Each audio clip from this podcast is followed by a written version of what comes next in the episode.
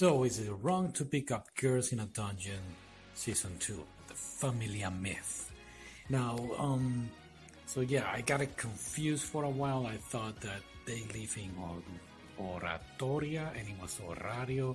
I just messed up the continuation of season 1 which is not a season 2 is the point of view of one of the characters and if you're new or by mistake you click at season 2 instead of season 1 well very simple. The gods came down from sky or wherever they come from and they come to earth and now they are in charge of some people which is to be called their familia family. And um and yeah, our goddess Hestia is in charge of Bell, who is a young kid trying to be the best he can do. Be the no, wait, be the best he can be. And what I really like about this character is that he doesn't know anything. He's just beginning from scratch and building his way up to the top, and he's not on the top yet. So I guess we're gonna see that on season four, or maybe in the future. This anime, this whole story is very long and complex. They have mangas, light novels, two video games, a movie. We're going to season four, and if you add up um, the sort of oratoria, is gonna be we can say it's five seasons already. So yeah, pretty pretty cool. I really enjoyed season.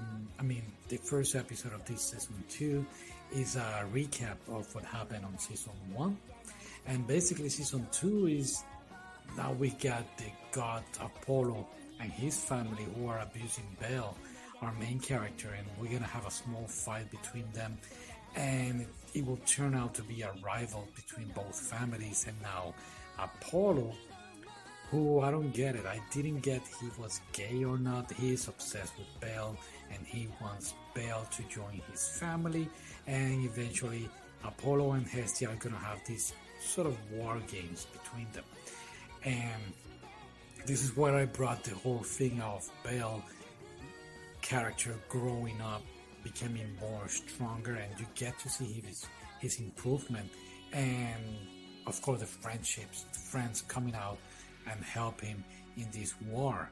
Uh, I won't say who won this war games, but I do going to say that after the war game ended, there is a couple of episodes that really got my attention because the entire war games I was thinking, oh, there is no fan service anymore. Like in season one, there was a lot, and yep, after the war games end, you there you go, your fan service. He goes to uh, uh, Burdel uh, district of pleasure. Uh, I don't even know how to say it. The the love district.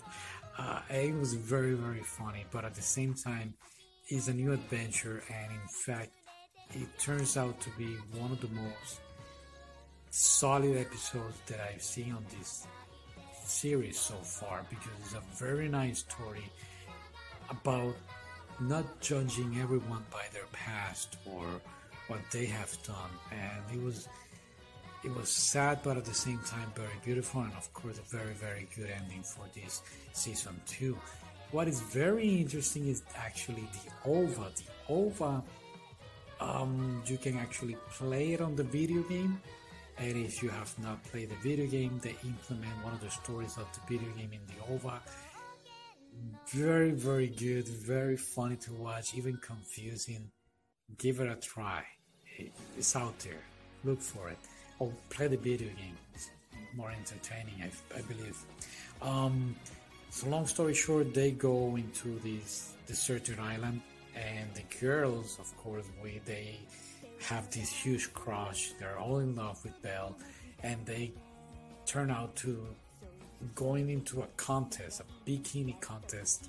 And the winner will have a date with Bell for the rest of the evening. And without giving away the whole thing it's just hilarious and confusing but very very fun. And yeah so that's season two, Familia Myth. Now let's go to watch the movie, and yeah, we'll go from there. Okay, I'll see you next time. Bye.